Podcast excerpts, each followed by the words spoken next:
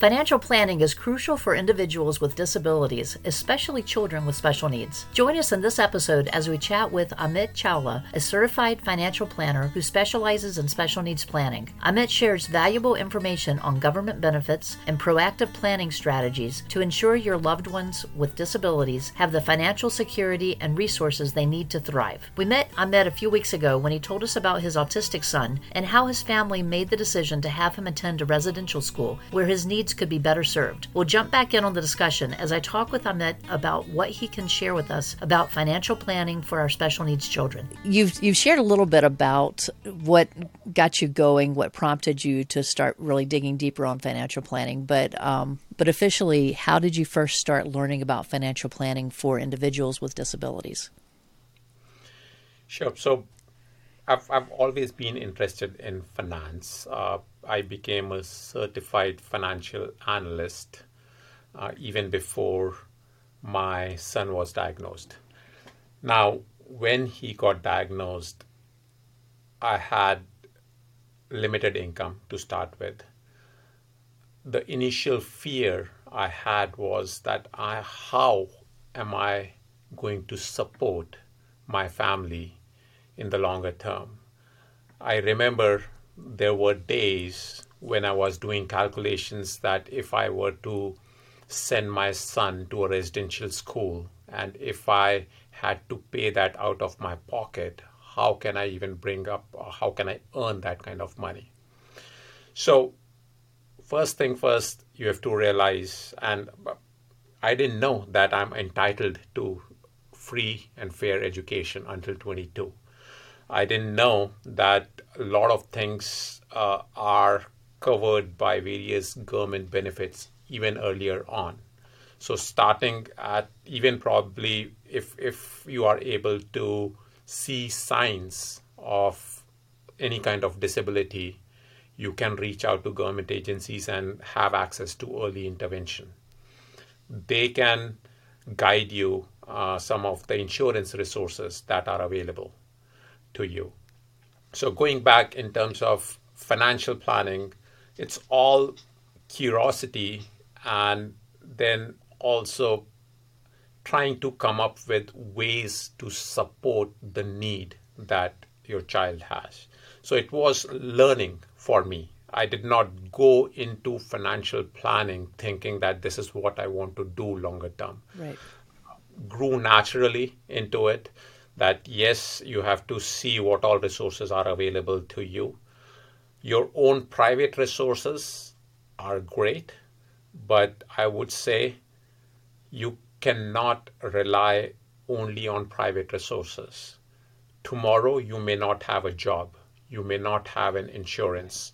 Tomorrow, you may have some kind of disability yourself. So, you may not be able to earn as much as you earn now or as much you may think that you can earn in future. So try and see what all other options are available. And there are many options available, available especially for people who are living in the in the states here. Most of the states have programs starting very early uh, in the childhood look for those, connect with nonprofit organizations. While your child is in the school, you will have access to a lot of services. That said, you cannot take them for granted. Even school budgets are tight. School resources get pulled away all the time. School programs get deprioritized. School staff gets cut out right? To so you have to be a fierce advocate for your child, especially for a child with disability. You have to make sure that the child is making progress. Now, while you are doing that, you also have to see how you can advocate best. You yourself may not be in a situation to advocate. You may have to hire educational consultant. You may have to hire external uh, psychologists, psychiatrists to do evaluations to make sure that your child is progressing as per certain milestones. If he or she is not, you have to go back to school, tell them that things have to be changed. So all that takes money. Now, all of this is even before, say, a child is 15. When the child is close to turning 15, that's when you have to start thinking about adulthood. When a child is 18, there are certain government programs, SSI and Medicaid, uh, that you will be eligible for if if the level of disability is is such high. Then after 22, entitlements end. How you can benefit from some of the other programs that may be available to you. Now, all of this might be a lot. Not all families are like my family, right? We were able to dedicate so much time because our son went to the residential school. And I would say the reason we went so deep into it is because at the back of our mind, we feel guilty that we were not able to keep him home. Mm-hmm. So we wanted to make use of each and every moment to ensure that we learn things to make his life better. And while we were doing that, I think we have come a long way. As I mentioned, my my wife is an attorney focusing on special needs law. I'm a certified financial planner, a chartered special needs consultant. I am a fiduciary. Uh, so, I, fiduciary, I'll, I'll define. I am required to make sure that I'm thinking the best possible scenarios right. for our clients to ensure that they are able to come up with a vision they are able to follow certain path they are able to execute on it and then at the end realize part of the vision. Uh, it's it's all now it's not all that dark out there. There is a lot of support available there is a lot of guidance available all you need is just an open heart and ability to seek help what are some common misconceptions that people have about planning for the financial future of a child with a disability? One of the biggest one I would say is that if you have a lot of resources, you will be able to do fine by yourself. The reason it's a misconception because you cannot rely on on just your your resources unless you're a billionaire and very few of us are billionaires out there. So so to come back to reality i would say you have to do some calculations and think of the worst case scenario. Say you have x millions of dollars or x number of dollars. If you were to lose your job if you yourself become disabled, if your child's needs are more severe, if government programs are cut, how much would you need to support? If all you have is your resources, I bet they won't they won't long last. In in a matter of few years, you most likely you'll you'll eliminate. So to support your long-term planning and your long-term financial needs, I would say you do have to marry public benefits with your own private resources. Now, when you think about public benefits, one of the misconception out there is there will be support available always out there. Now, a lot of work has been done by people before us. A lot of advocacy uh, has happened that has resulted in the laws that we know now. That support cannot be taken granted for.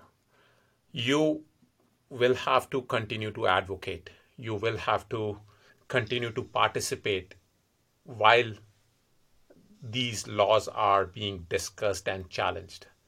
So, for you to support your family, your child with special needs. Yes, you will need public support, but at the same time, you cannot rely on that public support. So you'll have to continue to fight. And for that fight, again, you will have to build a community around you. You you talk a lot about having the community around you. I think that's that's really important. That, and I'm hoping that our listeners are hearing that piece of it. That, um, you know, you, you you don't want to go this alone. You you do have support there, and trying to find that I think is very important. Um, can you walk us through the process of creating a financial plan for your child with disability? And while you're thinking of that, what are some of the key considerations that a parent should keep in mind? Yes. So, creating a financial plan is just think of a blueprint as to what kind of life you are thinking about. Uh, now, when you have a child with a disability, not only you are thinking of your own retirement, you are also thinking of their retirement, right? So, right. Uh, instead of supporting yourself for probably 30, 35 years, you have to think about supporting uh, yourself as well as someone else. So the span increases to probably 60, 65 years, if not more.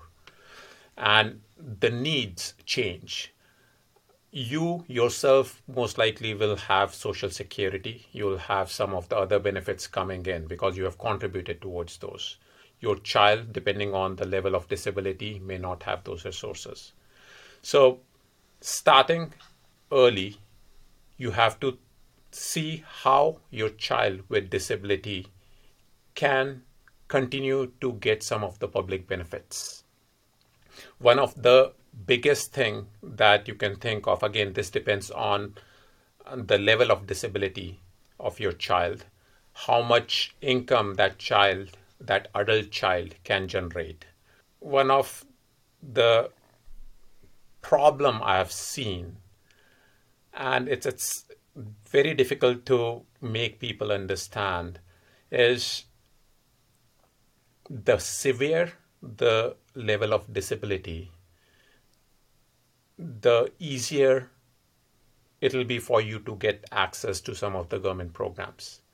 Now, if the level of disability is not that high, and if your child is able to earn, say, 15,000 a year, on one side, you would think that they are able to earn for themselves. But on the other side, they are not able to earn enough and they don't have access to the government programs. So, what that means is you do have to think about continuing to support without access to the government benefits. So, there are programs available starting at the age of 18, and you have to do careful planning to ensure that your adult child is still eligible for those government programs they should not have more than $2,000 on their name. There are ways to plan for those. There are trusts that can be created to supplement some of the government benefits that they are eligible for. In no case you want to supplant. You want to make sure that you are consulting with legal as well as financial professionals if you yourself are not proficient enough. You should consult, these people will be able to guide you. They will be able to tell you what to do, when to do. In my practice, I I start with a very broad vision uh, as to what people would like to do, and I meet with my clients every month to keep track of what should be done, whether they are go- whether they are keeping track of each and everything that should be followed. Um, now, it's, it's, it's a continued journey and a long journey. You have to know various stages of special needs life and at what stages different toggles turn on and off. At 22, entitlements end. What kind of other programs are available to you? You have to probably think about housing there is a Section 8 housing, uh, uh, something which is a subsidized housing that is available for people. Uh, people with other kinds of disabilities that got diagnosed after the age of 26 have different uh, kind of benefits or lack of benefits, I would say. Uh, if people are able to earn income and they become disabled at a later stage of their life, they have access to something called SSDI. Now, there are a lot of acronyms out there SSI, SSDI, Medicare, Medicaid. Uh, there are other uh, other programs. I won't go deeper into it, maybe at some other point. But these programs do need very strict guidelines to be followed. If if you are not careful, you can easily make your child ineligible for these benefits.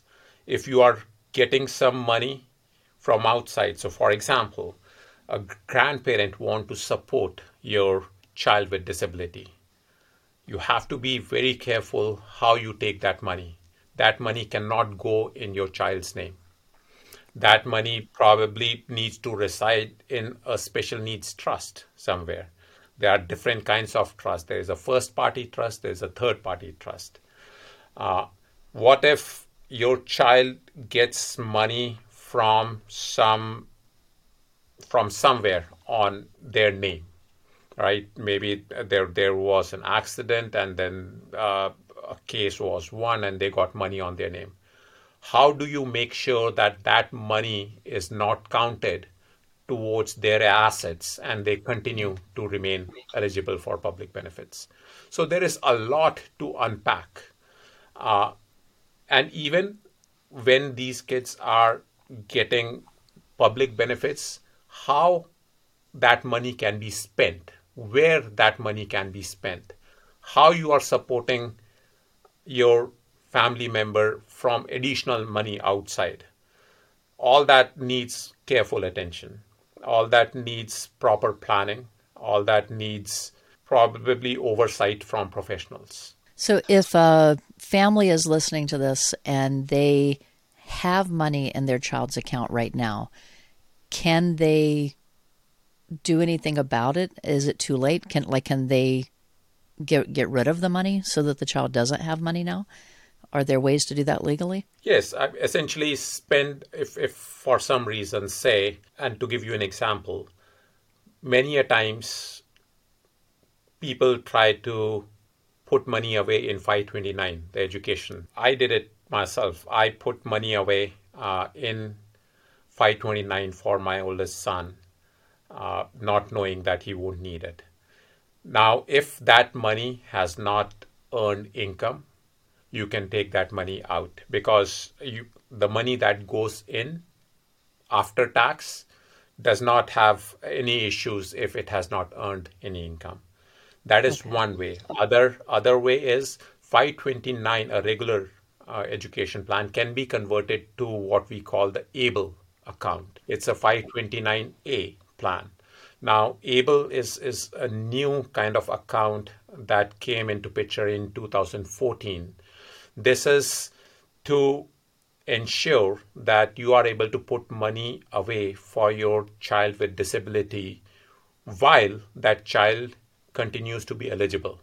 As I mentioned, right now, according to Social Security, the child can only have $2,000 on their name, but ABLE account enables them to have up to $100,000. Right. Now, there again, if if for some reason you are not careful, and if that $100,000 in your ABLE account goes above that limit, your public benefits will be cut.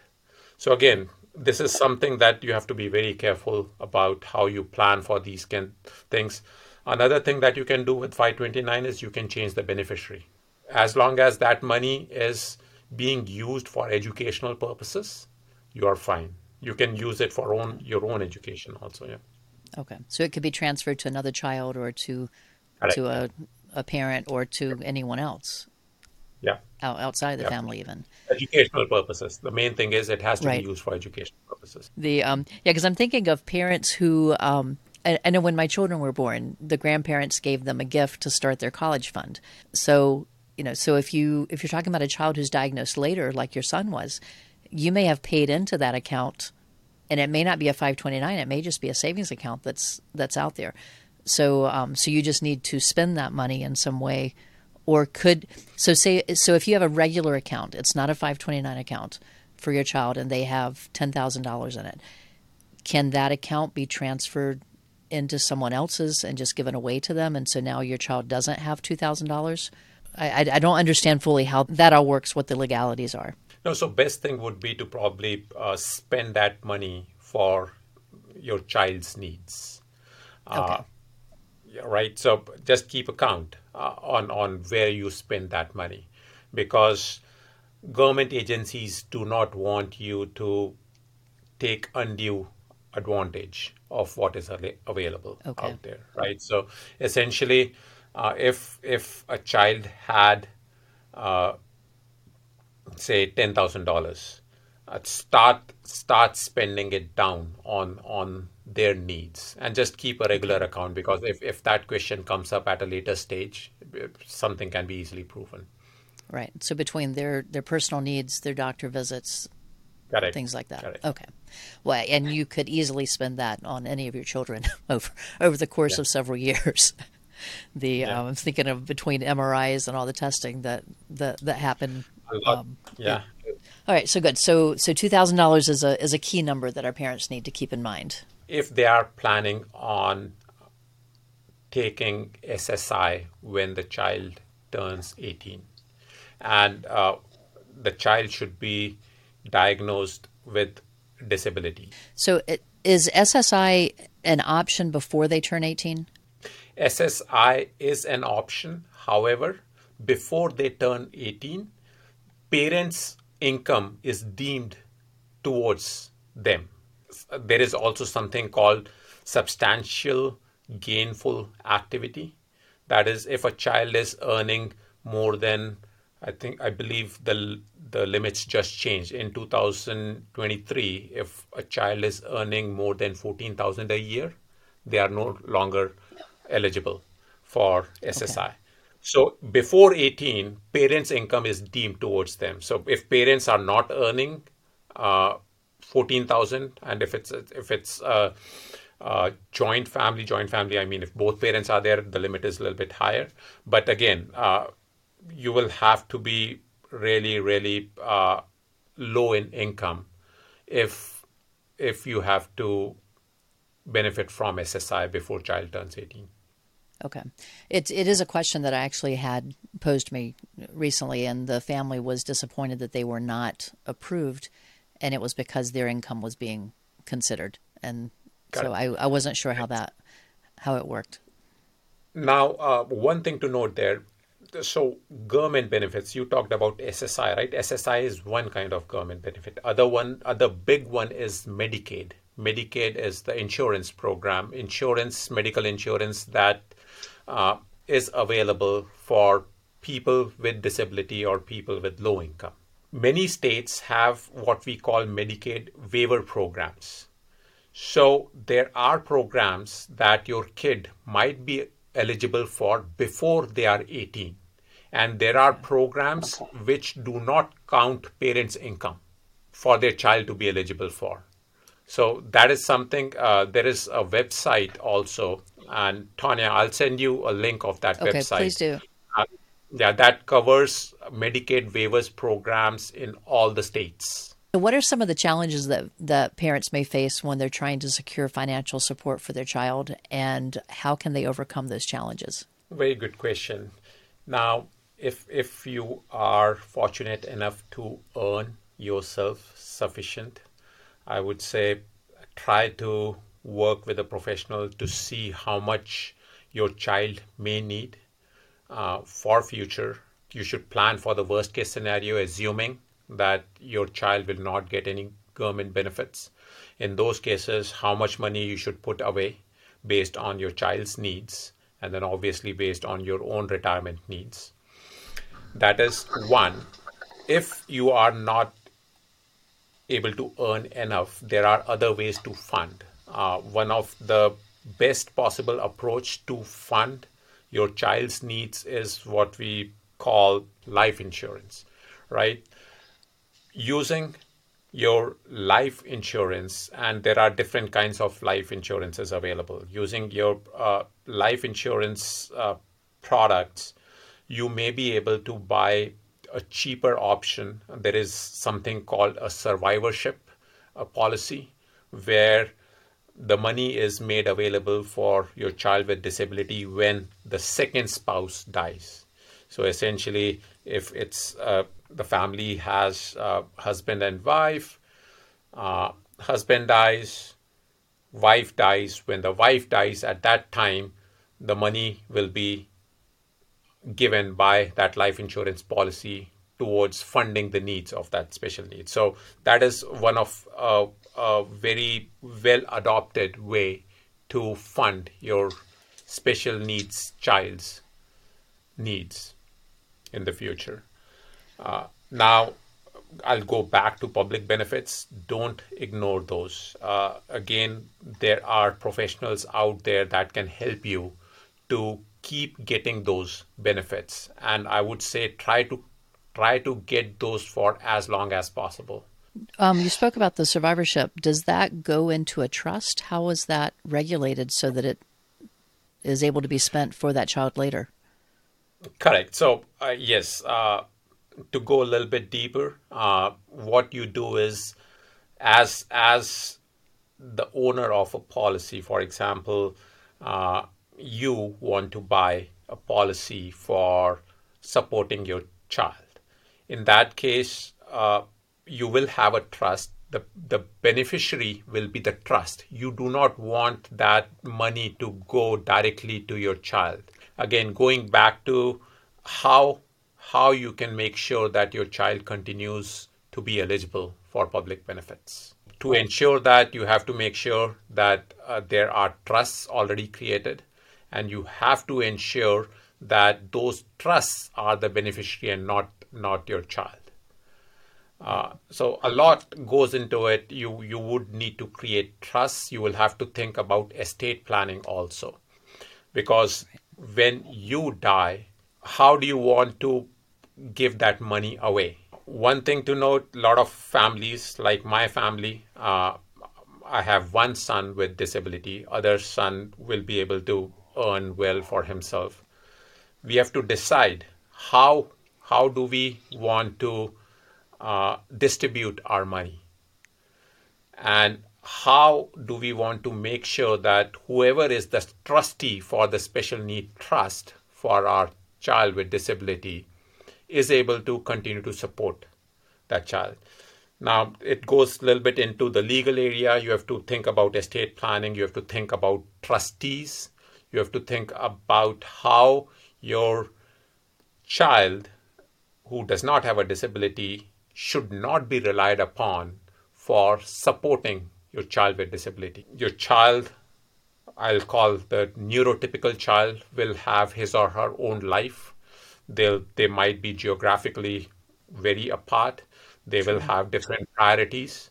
So, this is something that, again, as part of uh, regular financial planning, uh, I discuss with families as to how you should think about building a community, how you should think about including professionals in po- in pockets of your planning.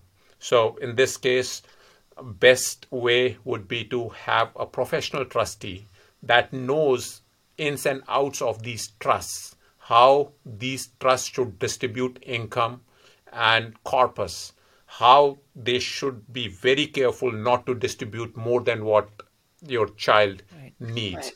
and how they should be very careful that they are not distributing money for stuff that government benefit is paying for because again if if they are distributing income for food and shelter that will make the child ineligible because SSI is supposed to pay for food and shelter right? And that's where able account also comes into picture, uh, where able account is able to uh, provide for more or different kinds of support compared to what a regular trust can pay for. I'm sure it's overwhelming for some of our families to think through these things.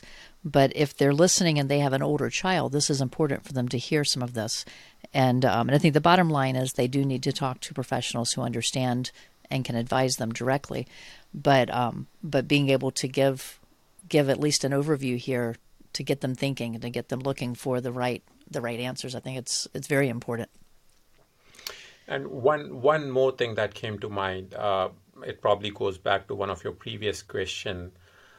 You don't need resources, you don't need money to do financial planning, right? So these are two different extremes. Some people think that they have too many resources that they won't need any other external help, and I would disagree. Some people think that they don't have any money or they don't have sufficient money, so they don't need to plan.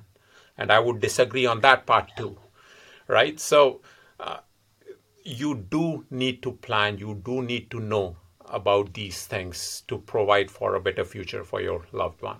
How can a parent ensure that their child's financial plan is flexible enough to account for the changing needs and circumstances over time? Because you don't know what's going to come 20 years from now, but how can they try and plan that way? the plan has to be fluid. And that's why I mentioned I meet with my clients every month. So we do have longer meetings twice or thrice a year. But then I keep track of what is going on and or what needs to be done every month. And don't think of a plan as once done and forgotten. You have to keep coming back to it you have to ensure that you are changing it or modifying it as your goals change, as your vision changes, as your needs change, right? Kids, kids' needs will change. Things will happen in your life.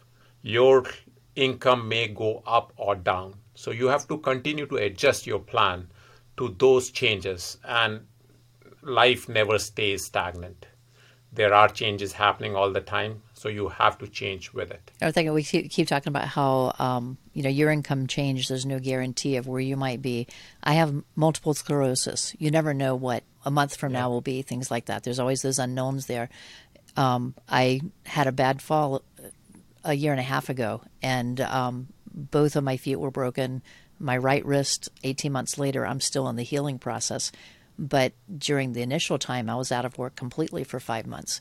So, you know, life does happen to us as parents, even healthy parents coming in. We do yep. have those things.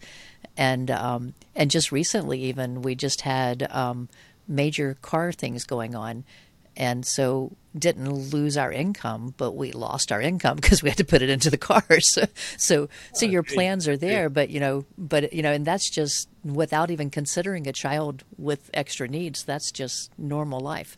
So, parents that are listening, even if you're in your twenties, listen, listen to what he's saying. There's there are a lot of things that that will come and go as as you're moving through life. And what I would say is, special needs is an additional layer on top that you have to right. think about, right? So a regular financial planning is, say, uh, if I have to divide special needs planning, 60% is still a regular planning that you have to do. And then additional 40% is, is what people have to do or the families have to do if they have uh, kids with special needs.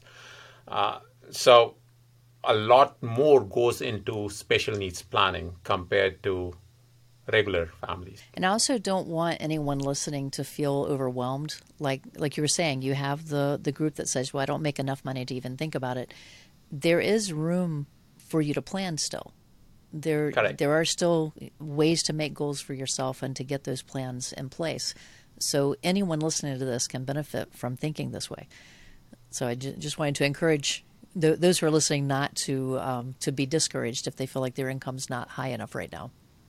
And also reach out. There are a lot of nonprofits out there. There are a lot of pro bono professionals out there who do support people who, who do not have sufficient resources. I am one of those pro bono. I do uh, pro bono financial planning for a couple of nonprofit organizations. So you just have to seek help Is there anything else you'd like to share with our listeners about financial planning for individuals with disabilities? I'll go back to my previous comment. Do plan. Don't think that you need resources to plan or your lack of resources should not hinder your planning. Your child deserves better life. Your child needs to live up to his or her potential.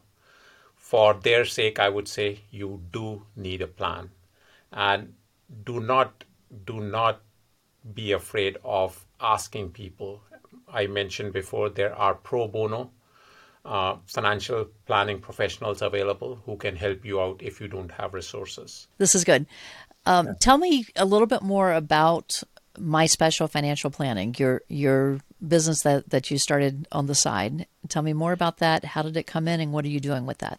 My special financial planning started about mid of last year, and all of this started because of my oldest son.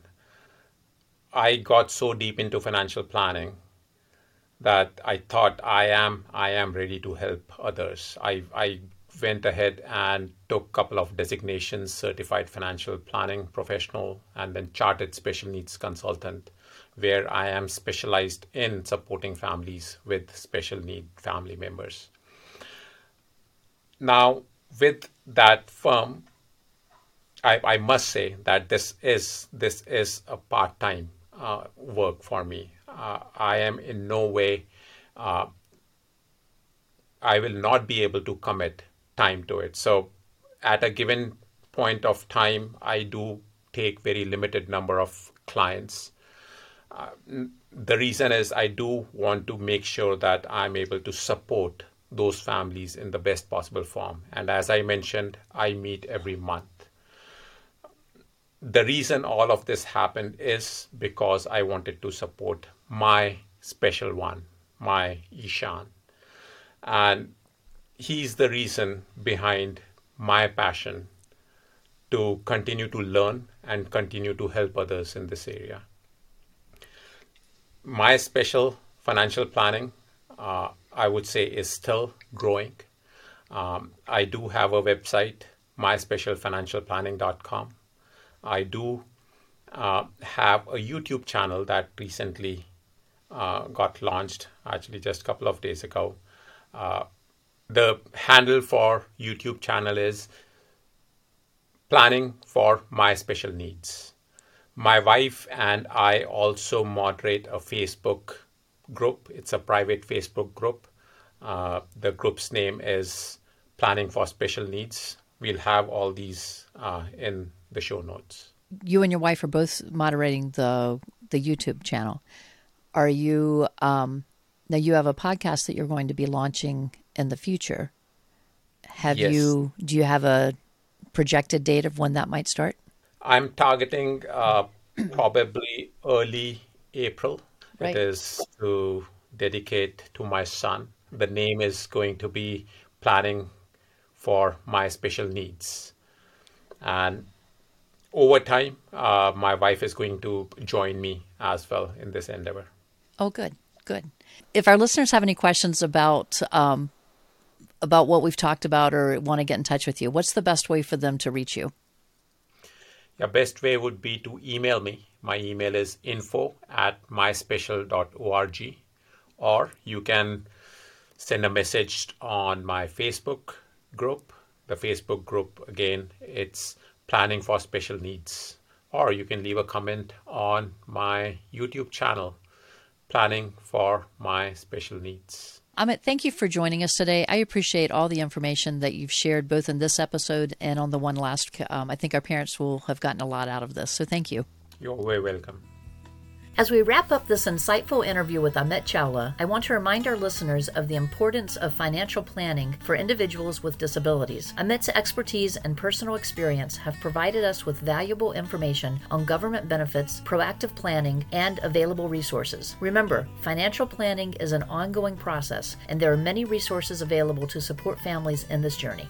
Don't miss out on our special Mother's Day book bundle giveaway. Win two signed books by Sofia Sanchez and celebrate diversity and inclusion with You Are Enough and You Are Loved. Head to waterprairie.com slash giveaway to enter now. Good luck. This podcast is made possible by support from our listeners. If you want to help offset the cost of producing the Water Prairie Chronicles, become a supporter at buymeacoffee.com slash waterprairie. You've been listening to the Water Prairie Chronicles, a podcast created to encourage and support parents of special needs children. If you found value in this episode, leave a review on Apple Podcasts to help us reach more listeners. I'm glad you were able to join us today and hope to see you back next week for another episode of the Water Prairie Chronicles.